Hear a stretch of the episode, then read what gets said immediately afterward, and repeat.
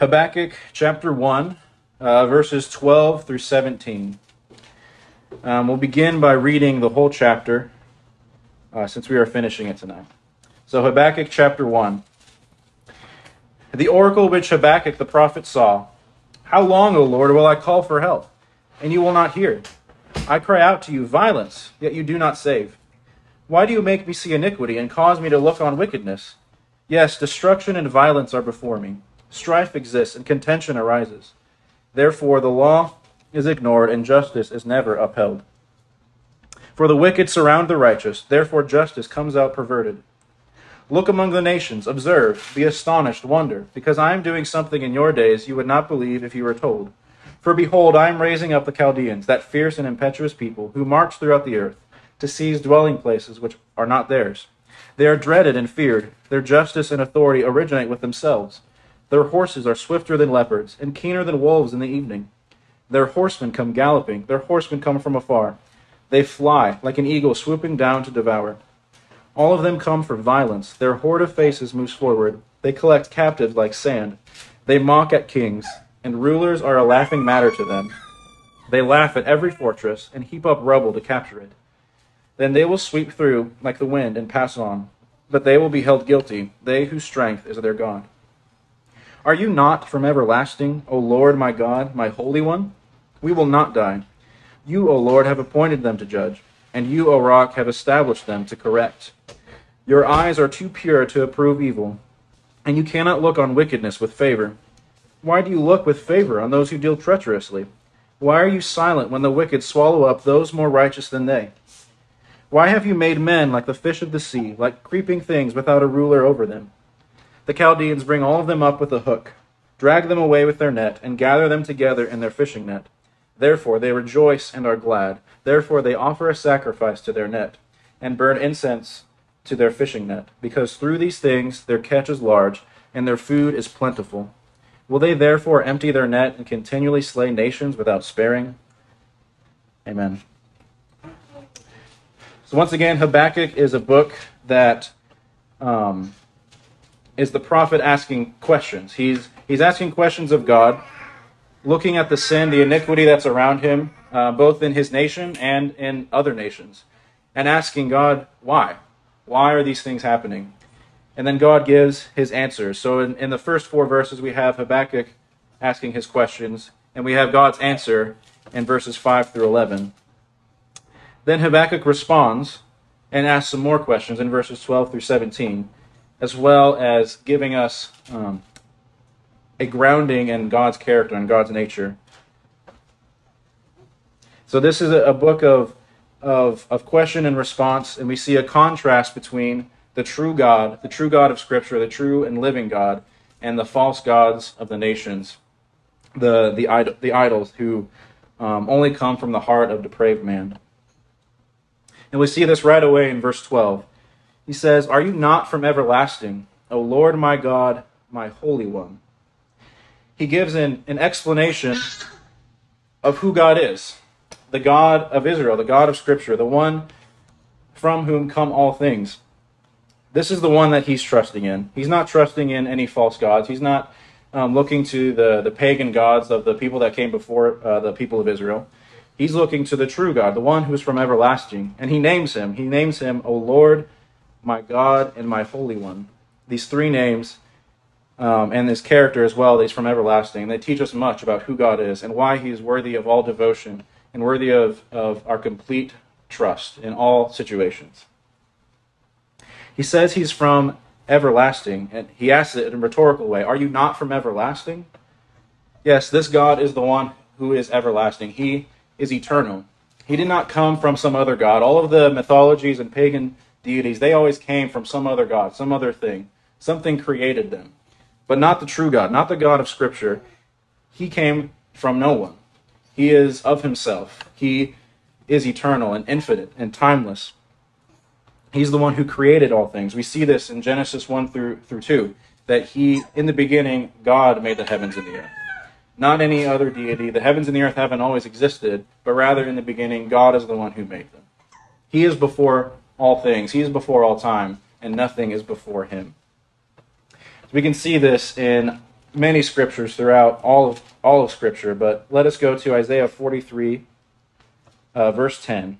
Isaiah chapter 43.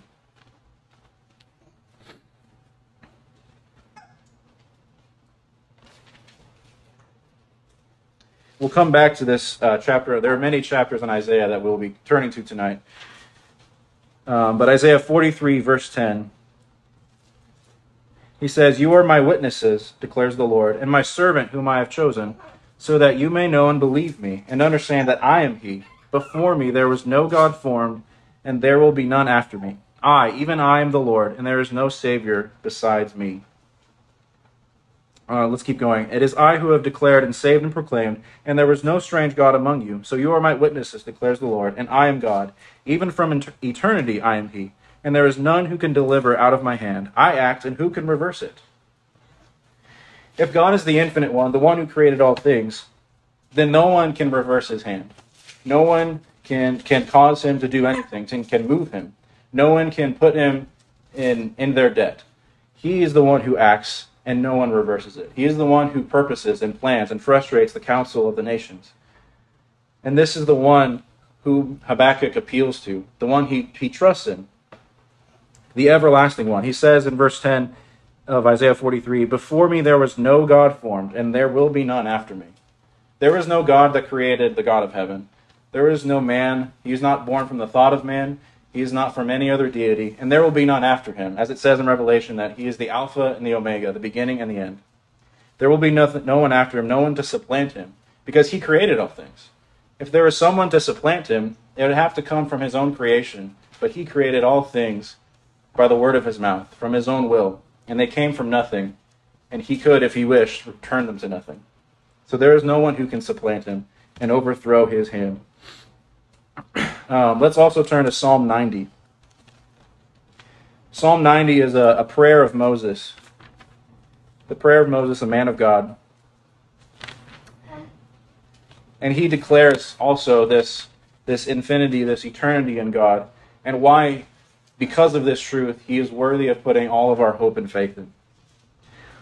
Psalm 90, verse 1 Lord, you have been our dwelling place in all generations before the mountains were born, or you gave birth to the earth and the world, even from everlasting to everlasting, you are God. You turn men, man back into dust and say, Return, O children of men. For a thousand years in your sight are like yesterday when it passes by, or as a watch in the night. You have swept them away like a flood, they fall asleep. In the morning they are like grass which sprouts anew. In the morning it flourishes and sprouts anew. Toward evening it fades and withers away. For we have been consumed by your anger, and by your wrath we have been dismayed. You have placed our iniquities before you, our secret sins in the light of your presence. For all our days have declined in your fury. We have finished our years like a sigh. As for the days of our life, they contain seventy years, or if due to strength, eighty years. Yet their pride is but labor and sorrow, for soon it is gone and we fly away. Who understands the power of your anger and your fury according to the fear that is due you? So teach us to number our days, that we may present to you a heart of wisdom. Do return, O Lord. How long will it be? And be sorry for your servants. O satisfy us in the morning with your loving kindness, that we may sing for joy and be glad all our days. Make us glad according to the days you have afflicted us, and the years we have seen evil. Let your work appear to your servants, and your majesty to their children. Let the favor of the Lord our God be upon us, and confirm for us the work of our hands. Yes, confirm the work of our hands. At the, the beginning of the psalm, he says, You have been our dwelling place in all generations, before the mountains were born, or you gave birth to the earth and the world. From everlasting to everlasting, you are God. Nothing made God to be God. Nothing made him worth uh, trusting in. He just is God. He is the one who created things, all things. He was there before the mountains were born. The mountains we see as things that are permanent and everlasting uh, from our perspective, but even even those were created by God and they came into existence. And it's because of that that he is a dwelling place for all generations. We also see that he's worthy of fear. He turns men back into dust. He puts our iniquities before him. We are consumed by his anger, and he makes our life short 70 or 80 years if we have strength. And all of our life is just vain and labor and sorrow, and then it, it flies away, and we are no more. That is because of the result of sin and sinning against this eternal, infinite God. But there is hope for God's people. For, for God's enemies, certainly there is fear because he will judge them. And for us who are God's people, there is the fear of him, yes, because of our sin, but there's also hope that he will return to us. It says in verse 13 of Psalm 90, Do return, O Lord. How long will it be?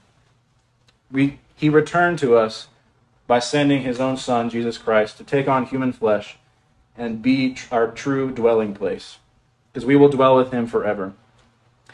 And this is what Moses was praying for, and this is exactly what Habakkuk is also uh, praying for. He, he knows that the only reason that we have any hope is in this um, wonderful, uh, beautiful doctrine of God that he does not change. Malachi chapter 3.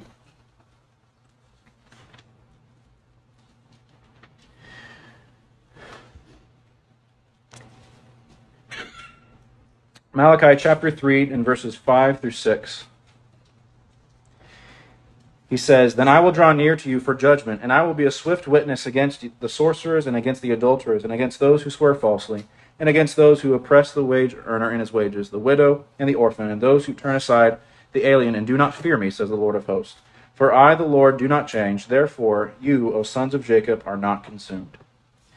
We change. We change from from one thing to another. We, we grow. We also change from, from good to evil, from evil to good. All at the, the work of the Lord. But He, He does not change. And it's only because He does not change that we are not consumed. If He changed, He would destroy us in a moment um, because of our, our sin. But because He is from everlasting, we can put our hope and faith in Him that He will indeed uh, rescue us from our, our enemies and from our own sin. Turning back to Habakkuk, he also says, gives him these names, O Lord, my God, and my Holy One. He says, O Lord, this is the commonly called the covenant name of God, or the, the tetragrammaton, meaning the four letters, um, the four Hebrew letters that sometimes people call Yahweh. And this is this is the name of God that we find in the Old Testament. Um, we see it first in Genesis 2, when when the Son of God walked in the garden in the cool of the day. Um, also before that, when He created Adam and Eve in Genesis chapter two, that it was it was the Lord who did it. Um, and this is His name. This is the the one who is the I am. Uh, we'll see this in Exodus chapter three. This name it, it, it tells us this eternal nature of God. We saw that in Isaiah 43 as well, that he says, I am he. And that's coming from this name of God. Exodus chapter 3. So Habakkuk is not calling upon any false God, but he's calling upon the true God of Israel, the one who revealed himself to Adam in the garden, the one who revealed himself um, in the promise to Adam and Eve, and the one who revealed himself to all of the righteous, to Noah, to Abraham, Isaac, Jacob, and then here in Exodus chapter 3 to Moses as well.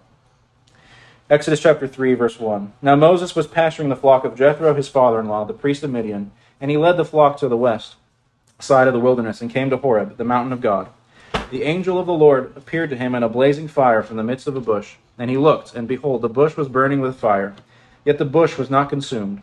So Moses said, I must turn aside now and see this marvelous sight, why the bush is not burned up. When the Lord saw that he turned aside to look, God called to him from the midst of the bush and said, Moses, Moses. And he said, Here I am. Then he said, Do not come near here. Remove your sandals from your feet, for the place on which you are standing is holy ground. He said also, I am the God of your father, the God of Abraham, the God of Isaac, and the God of Jacob. Then Moses hid his face, for he was afraid to look at God.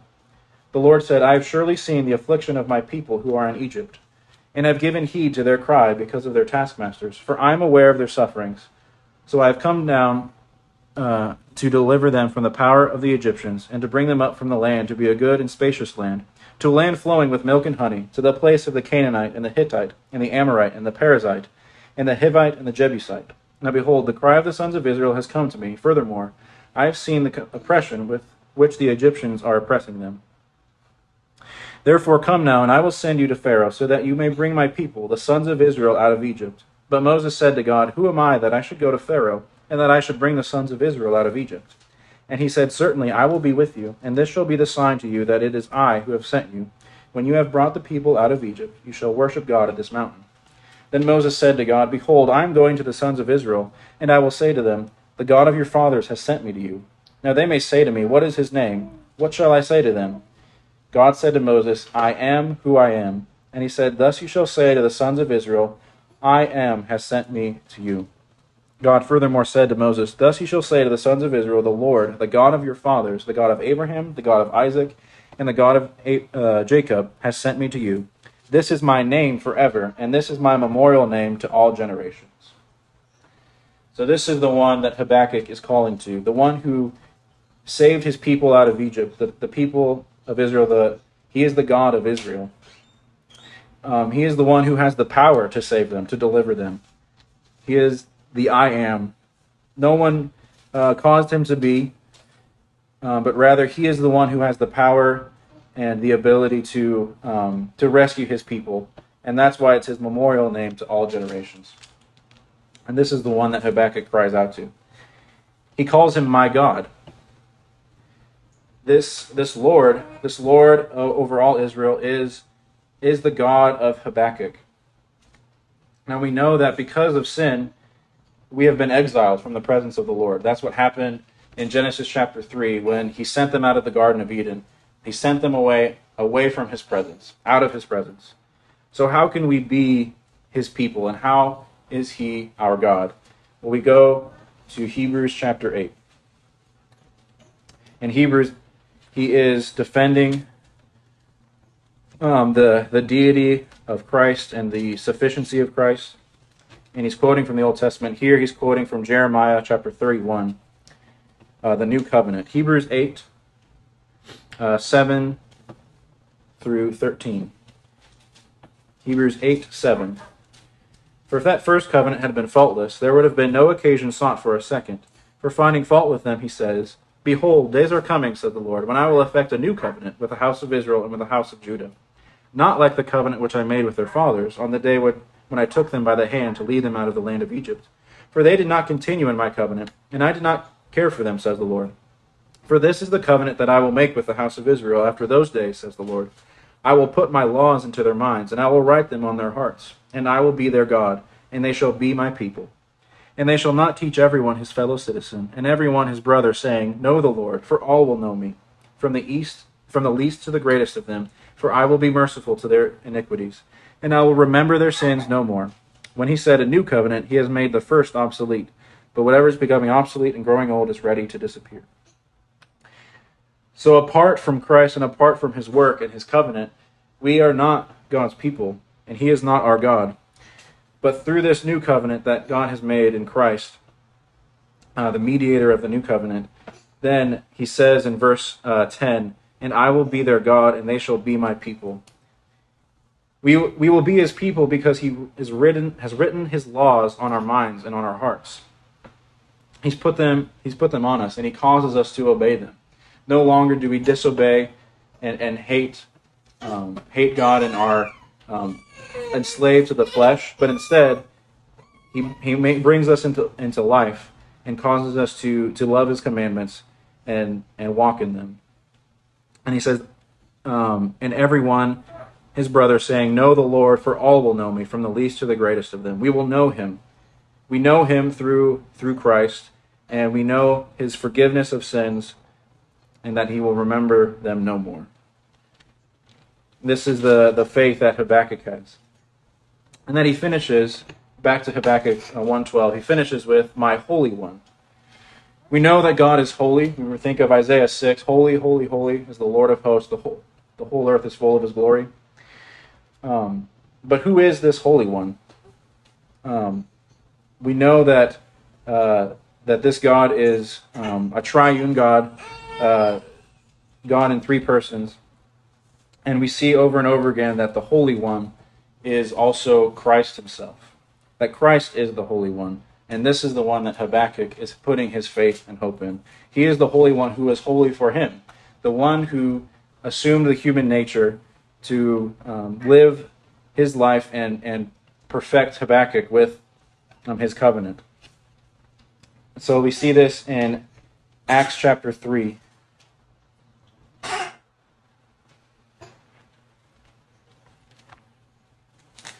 Acts chapter 3, verse 11.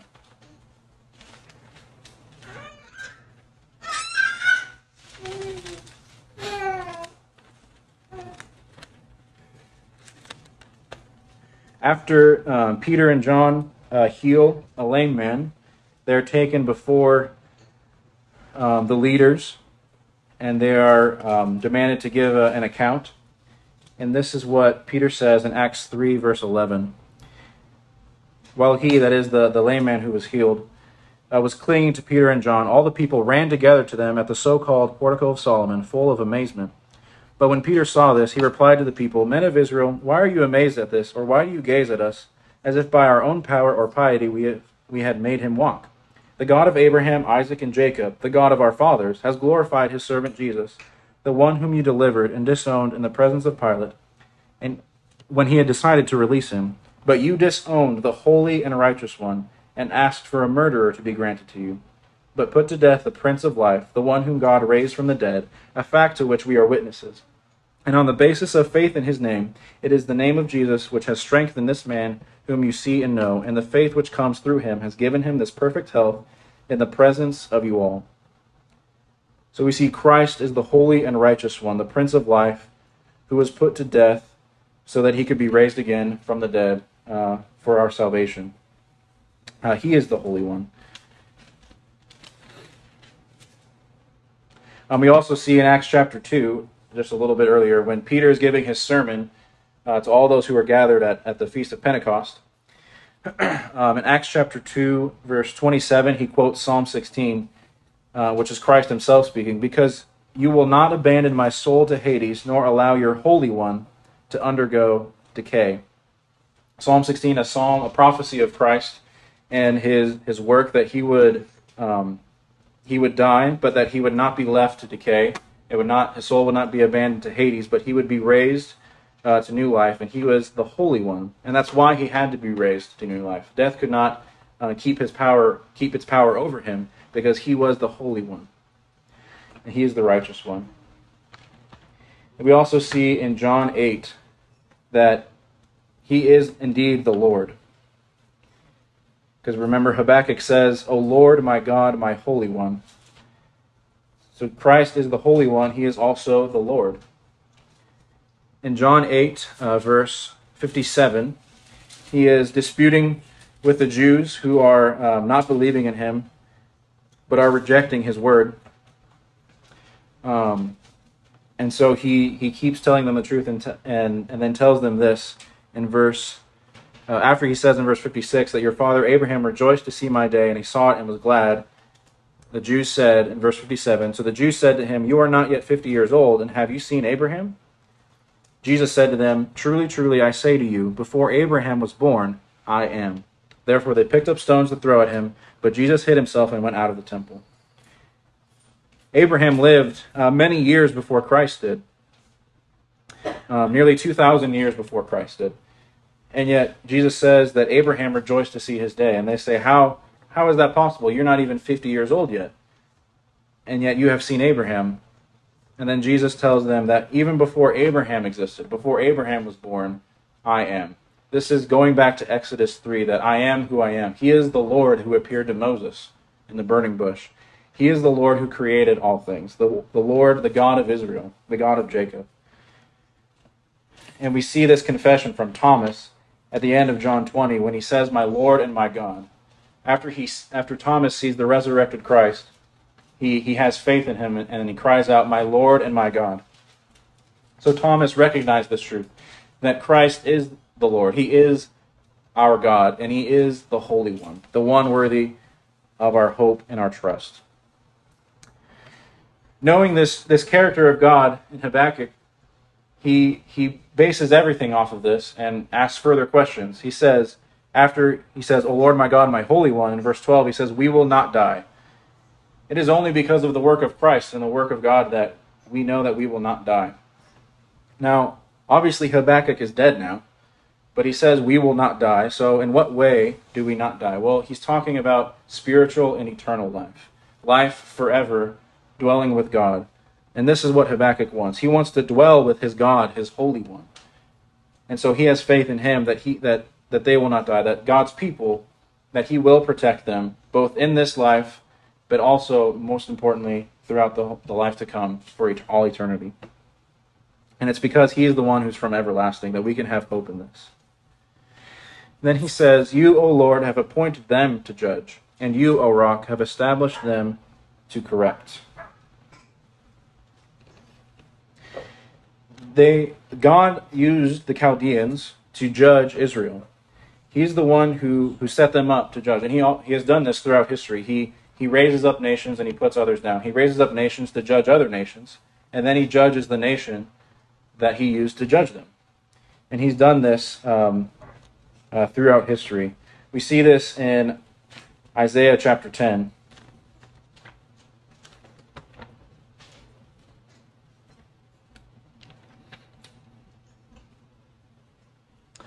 Um, Isaiah chapter 10, God used the Assyrians to judge the nation of Israel, the northern kingdom.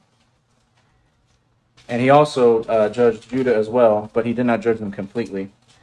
So the, the people of Judah should not be surprised at this. But he says in Habakkuk uh, verse 5 that 1 5 that you would not believe it if you were told. They should believe it. They've seen it. They've seen the nation of Israel destroyed and, and exiled by the Assyrians. And Isaiah, before it even happened, prophesied about it in Isaiah chapter 10. um, verse 5, Isaiah 10:5. Woe to Assyria, the rod of my anger, and the staff in whose hands is my indignation. I send it against the godless nation, and commission it against the people of my fury, to capture booty and to seize plunder, and to trample them down like mud in the streets. Yet it does not so intend, nor does it plan so in its heart, but rather it, it is its purpose to destroy and to cut off many nations. For it says, Are not my princes all kings? Is not Calno like Carchemish, or Hamath like Arpad, or Samaria like Damascus? As my hand has reached to the kingdoms of the idols, whose graven images were greater than those of Jerusalem and Samaria, shall I not do to Jerusalem and her images just as I have done to Samaria and her idols? So it will be that when the Lord has completed all his work on Mount Zion and on Jerusalem, he will say, I will punish the fruit of the arrogant heart of the king of Assyria and the pomp of his haughtiness. For he has said, By the power of my hand and by the, my wisdom I did this, for I have understanding. And I removed the boundaries of the peoples and plundered their treasures. And like a mighty man I brought down their inhabitants, and my hand reached to the riches of the peoples like a nest. And as one gathers abandoned eggs, I gathered all the earth, and there was not one that flapped its wing or opened its beak or chirped. Is the axe to boast itself over the one who chops with it? Is the saw to exalt itself over the one who wields it? That would be like a club wielding those who lift it, or like a rod lifting him who is not wood. Therefore, the Lord God of, his, of hosts will send a wasting disease among his stout warriors, and under his glory a fire will be kindled like a burning flame. And the light of Israel will come, become a fire, and his Holy One a flame. And it will burn and devour his thorns and his briers in a single day. He will destroy the glory of his forest and of his fruitful garden, both soul and body. And it will be as when a sick man wastes away, and the rest of the trees of, the, of his forest will be so small in number that a child could write them down. Assyria was used to judge Samaria, and then God also used it to bring uh, Judah to its, its knees. But it did not intend to do this. Assyria, as a nation, was not intending to judge um, nations as if they knew that it was God's will to do this. It says in, in verse 7 Yet it does not so intend, nor does it plan so in its heart, but rather it is its purpose to destroy and to cut off many nations.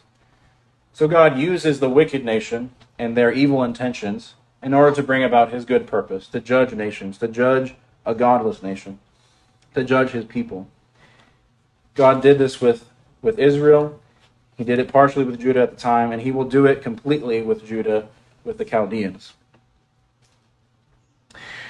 Back in Habakkuk, he says, And you, O rock, have established them to correct. So this, the purpose of this um, this judgment that God brings, the Chaldeans coming, is to correct his people. Um, and this is always uh, God's plan with his people, is to to prune them and to, to sanctify them. And he is, again, the rock. It's another name that Habakkuk uses, just like the names he used earlier. The rock who is, is worthy of putting um, all of his hope in. In Deuteronomy 32 4, Moses uh, uses the same word, um, calls God a rock because we know that rocks are are are tough and are, are hard and they um, are not easily moved. And so, using that analogy, um, the scripture talks of God as a rock, one who is unmovable, unmovable in his purpose, unshakable in his ways, um, especially for the good of his people and his own glory. Deuteronomy 32 4. The rock, his work is perfect, for all his ways are just, a God of faithfulness and without injustice, righteous and upright is he. He is a rock because he will never do any injustice. Everything he does is perfect. Everything he does is faithful. There is no injustice. He is righteous and upright. Every single act that he has ever done and ever will do is good and perfect and should be completely trusted in.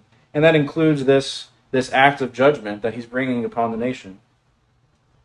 And we also know from Psalm 19 that he is our Lord, our rock, and our Redeemer. This is the one that Habakkuk cries out to.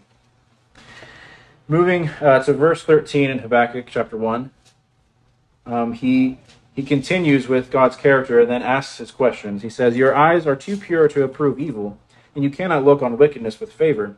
Why do you look with favor on those who deal treacherously? Why are you silent when the wicked swallow up those more righteous than they?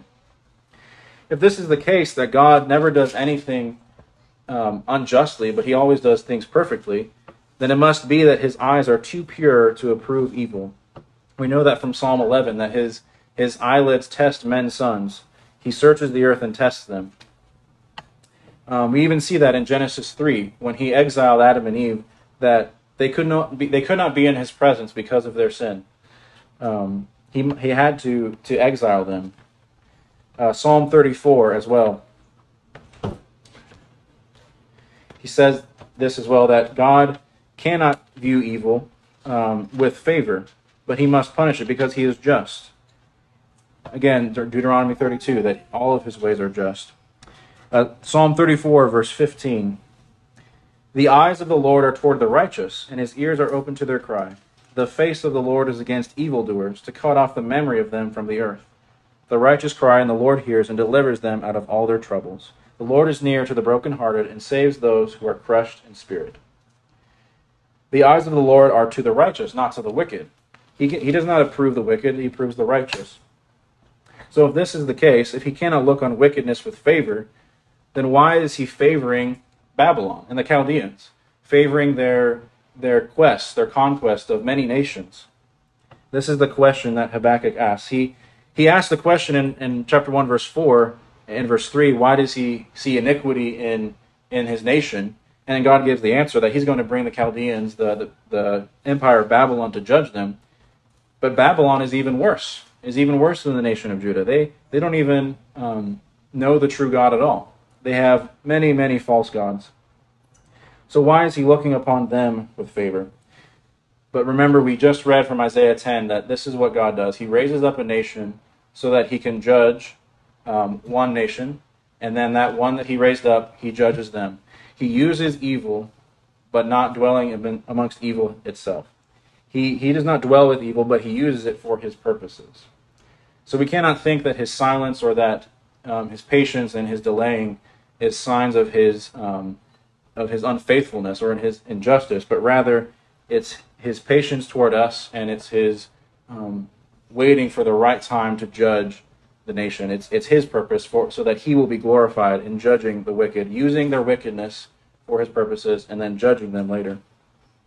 This is Romans 9, um, that he raised up Pharaoh. Uh, let's turn to Romans 9.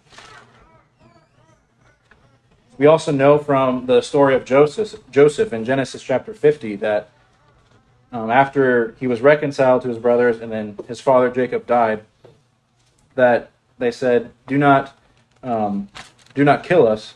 And, and then Joseph responds that he's not in the place of God; that God is the one who did this. Um, his his brothers meant for evil against him, but God meant it for good, that many people would be kept alive. And then you see this in Romans nine. Romans nine fourteen. What shall we say then? There is no injustice with God, is there? May it never be. For he says to Moses, I will have mercy on whom I have mercy, and I will have compassion on whom I have compassion. So then it does not depend on the man who wills or the man who runs, but on God who has mercy. For the scripture says to Pharaoh, For this very purpose I raised you up, to demonstrate my power in you, and that my name might be proclaimed throughout the whole earth. So then he has mercy on whom he desires, and he hardens whom he desires. He says in verse 17, For the scripture says to Pharaoh, For this very purpose I raised you up. God raised up Pharaoh, king of Egypt, who was a wicked man, an antichrist, a, a hater of God. He lied, he was a murderer, and he had no fear of God. But God raised him up. And for what purpose? But to demonstrate my power in you, that my name might be proclaimed throughout the whole earth. God raises up a wicked nation like the Babylonians, like King Nebuchadnezzar, who was a wicked man, who, who was very proud and arrogant. He, he raised him up, and for what purpose? To judge his godless people, the nation of Judah, and then at the proper time, he destroyed the nation of Babylon, and God's power was made known among the nations. And he did that with Pharaoh. So this is nothing new. This is what happens um, from the beginning. He let Satan tempt Adam and Eve, and for what purpose? So that his name would be proclaimed in the salvation of his people and the destruction of Satan underneath our feet. For the God of peace will soon crush Satan underneath our feet. Romans 16. this is God's purposes. These, these, this is how God works. And we see this with the very crucifixion of Christ himself. We know that it was at the hands of godless men that they nailed Christ to the cross, but it was God's predetermined plan so that his people would be saved.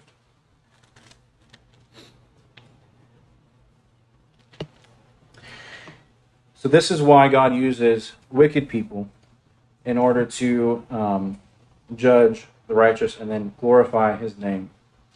Uh, Habakkuk 1 14. Why have you made men like the fish of the sea, like creeping things without a ruler over them? The Chaldeans bring all of them up with a hook, drag them away with their net, and gather them together in their fishing net. Here he describes men, meaning men like all the nations that Babylon destroyed. He describes them as fish, fish of the sea, and creeping things. We know that in the beginning, God created the heavens and the earth. He created all things that filled the earth. He created the fish of the sea, the birds of the air, and all of the, the things on the earth, the cattle, and all of the creeping things. But these animals are, are unreasoning. They have no ruler. It says in verse 14, like creeping things without a ruler over them. No one guides them, no one directs them. They are unreasoning. They have no knowledge. And this is how he describes men. This is the nature of deprived, uh, uh, depraved man after the fall. Adam and Eve were crowned with glory by being made in the image of God.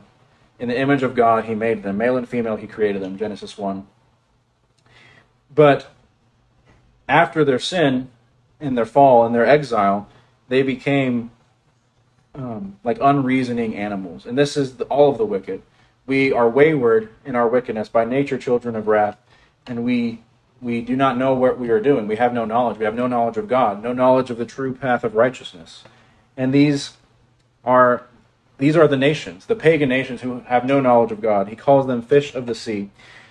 Um, let's turn to 2 Peter 2 to see scripture describing uh, the nations and, and people, wicked people like animals. 2 Peter 2, verse 12.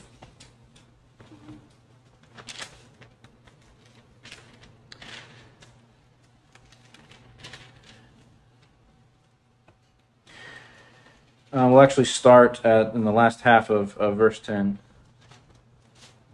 Uh, daring, self willed, they do not tremble when they revile angelic majesties.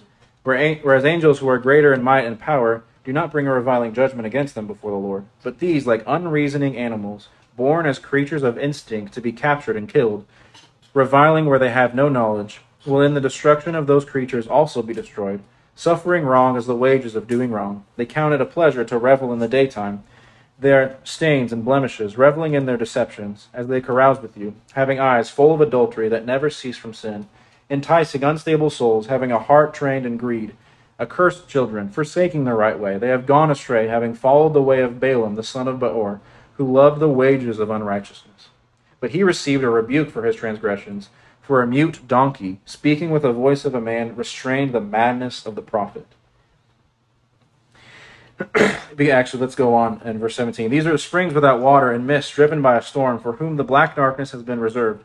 For speaking out arrogant words of vanity, they entice by fleshly desires, by sensuality, those who barely escape from the ones who live in error, promising them freedom, while they themselves are slaves of corruption.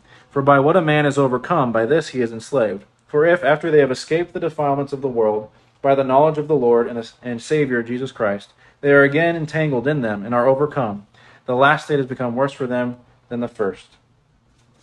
For it would be better for them not to have known the way of righteousness than having known it, to turn away from the holy commandment handed on to them. It has happened to them according to the true proverb a dog returns to its own vomit, and a sow, after washing, returns to wallowing in the mire. The reason why these are unreasoning animals, born as creatures of instinct, is because they have no true knowledge. Animals cannot reason. They do not know good and wrong, right and evil.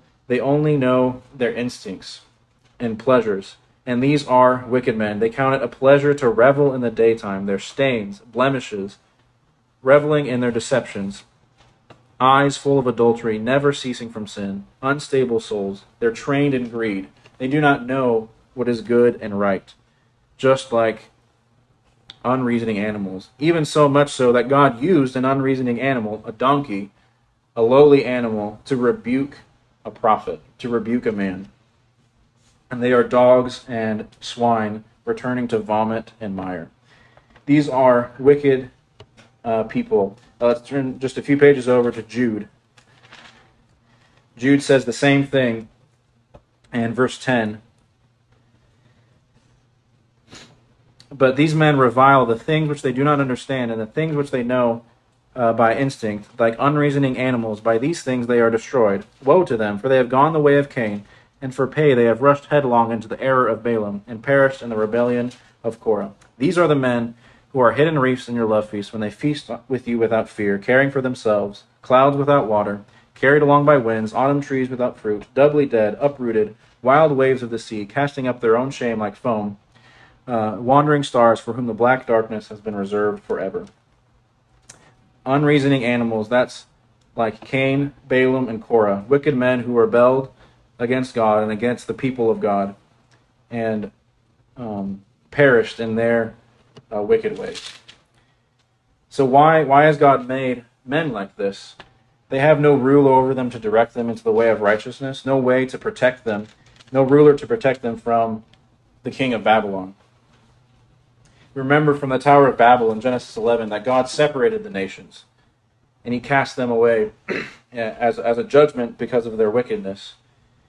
But we also know that seeing as to, to not uh, fit to not acknowledge God any longer, that God gave them over to their depravity and they engage in all forms of wickedness and idolatries, um, not worshiping the Creator, but instead worshiping the creature.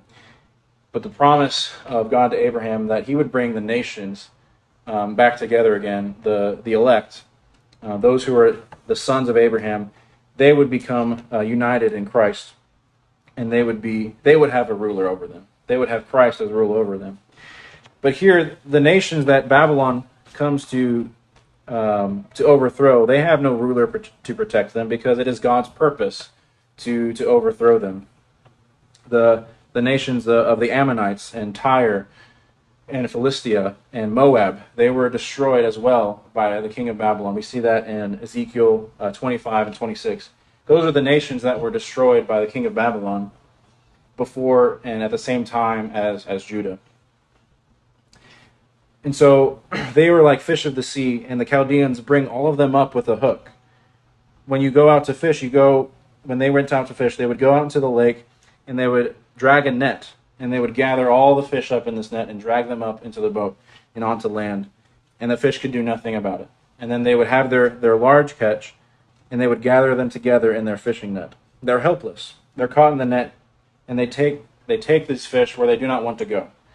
It is a very violent way of, of capturing the prey, and this is exactly what the king of Babylon did. He dragged the nations up into his net, conquered them, destroyed their cities with fire, destroyed their temples, and brought many into exile. And that's what we see with the, those righteous in Judah, like Daniel and Ezekiel. And then Habakkuk 1:16. Therefore they offer a sacrifice to their net and burn incense to their fishing net, because through these things their catch is large and their food is plentiful. They have all of the they they rejoice in themselves. It says in, in verse 15, therefore they rejoice and are glad. They rejoice because they, they caught many fish. They've destroyed many nations. They've plundered them and they've gotten much loot from it. and many, many servants.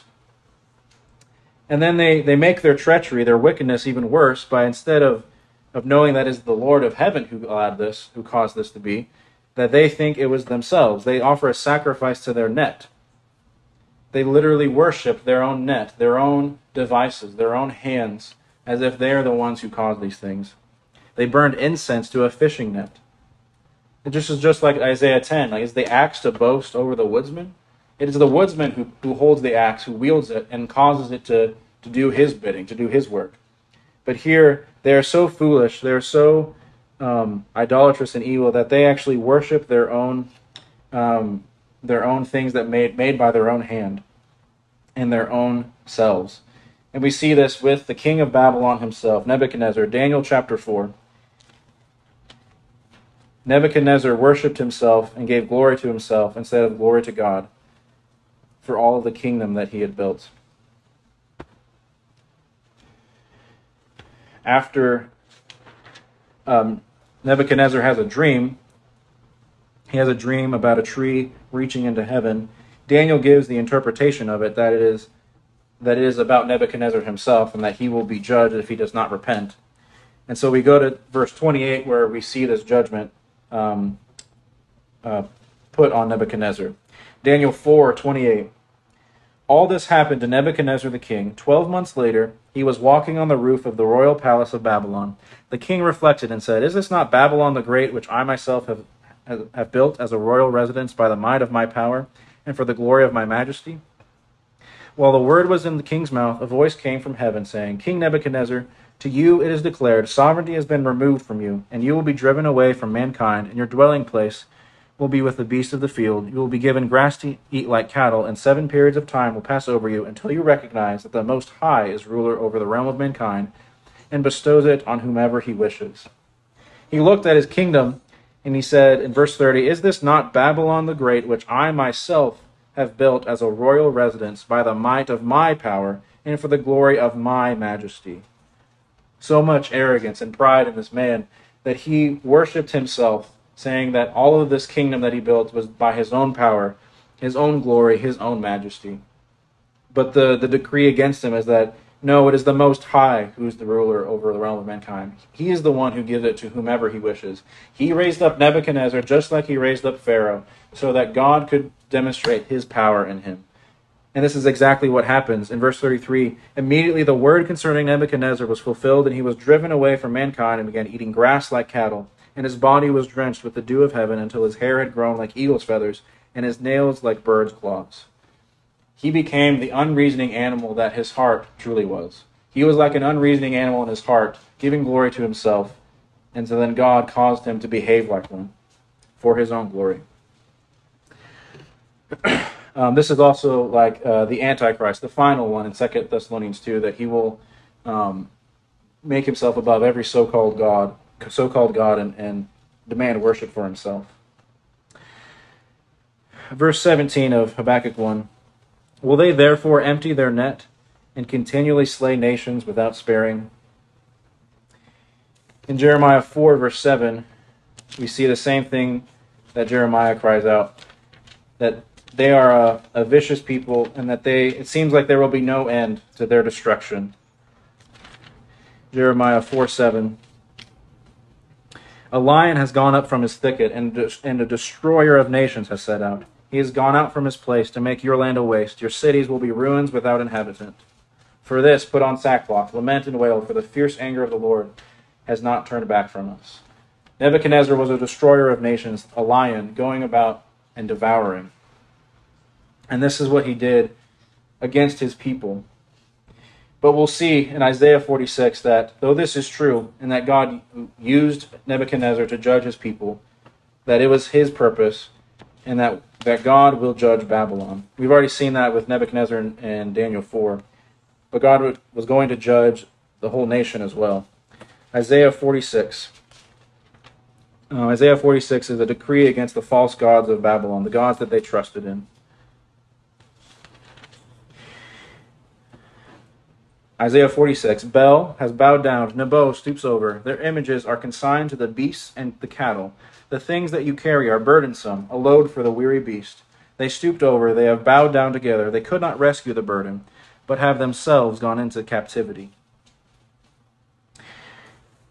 These false gods of, of Babylon, Bel and Nebo, they are just that. They're images. They have no life in them. They are just like the unreasoning animals. They cannot go where they wish, but they are consigned to beasts and cattle. Cows themselves are the ones carrying these gods away. They can't even carry themselves. They are a burden. They're very burdensome. And yet, these are the things that people bow down and worship and cry out to save them. But they're crying out to something that's a burden to them, something that is a burden for a beast of burden. But they stooped over, they bowed down together. They could not rescue, they had, but have themselves gone into captivity. They could not rescue Babylon. God is the one who caused them to be raised up to, to judge nations. And the false gods of Babylon could not save them from God's hand. God is the one who caused them to do these things. That's why he says in verse uh, 5 of chapter 46 To whom then would you liken me and make me equal and compare me that, that we would be alike? God is not like these, these false gods. He is not made from, from the hands of men, from stone and, and wood and gold, but he is the living God who created all things. In him all things hold together. He is the one who gives us life, breath, and all things, and in him we live, move, and exist. Um, Acts 17. He is the one who has done these things. And if we know that, that God is judging his people, right? It is it is God's people that he's judging, then what is our hope? Our hope is in Christ. Psalm 110, and we'll finish with this. Christ is the ultimate slayer of nations, the one whose kingdom has no end. His kingdom will come, and it will endure forever. Yes, Babylon, um, a wicked man, he slayed many nations. So did the king of Assyria. And we know that this will happen throughout history. It has happened throughout history and it will continue to happen. And at the end, the, the last Antichrist will do the same. He will he will destroy many and even persecute and kill the righteous. But Christ is the one who is King of kings and Lord of lords. Psalm 110. The Lord says to my Lord, Sit at my right hand until I make your enemies a footstool for your feet. The Lord will stretch forth your strong scepter from Zion, saying, Rule in the midst of your enemies.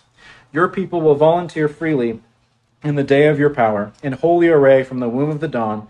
Your youth are to you as the dew. The Lord has sworn and will not change his mind. You are a priest forever, according to the order of Melchizedek. The Lord is at your right hand. He will shatter kings in the day of his wrath. He will judge among the nations. He will fill them with corpses. He will shatter the chief men over a broad country. He will drink from the brook by the wayside. Therefore, he will lift up his head. God, the Lord, is the one who made Christ the Lord over heaven and earth. Um, as the God man, he's the one who has ascended to the right hand until he makes his enemies a footstool for his feet. He is a priest forever, according to the order of Melchizedek the one who brings his people near to God and back into dwelling with God, but uh, forever, never to, to be lost again. Um, this is what he does. His people will volunteer freely. And then on the last day, he will shatter kings in the day of his wrath.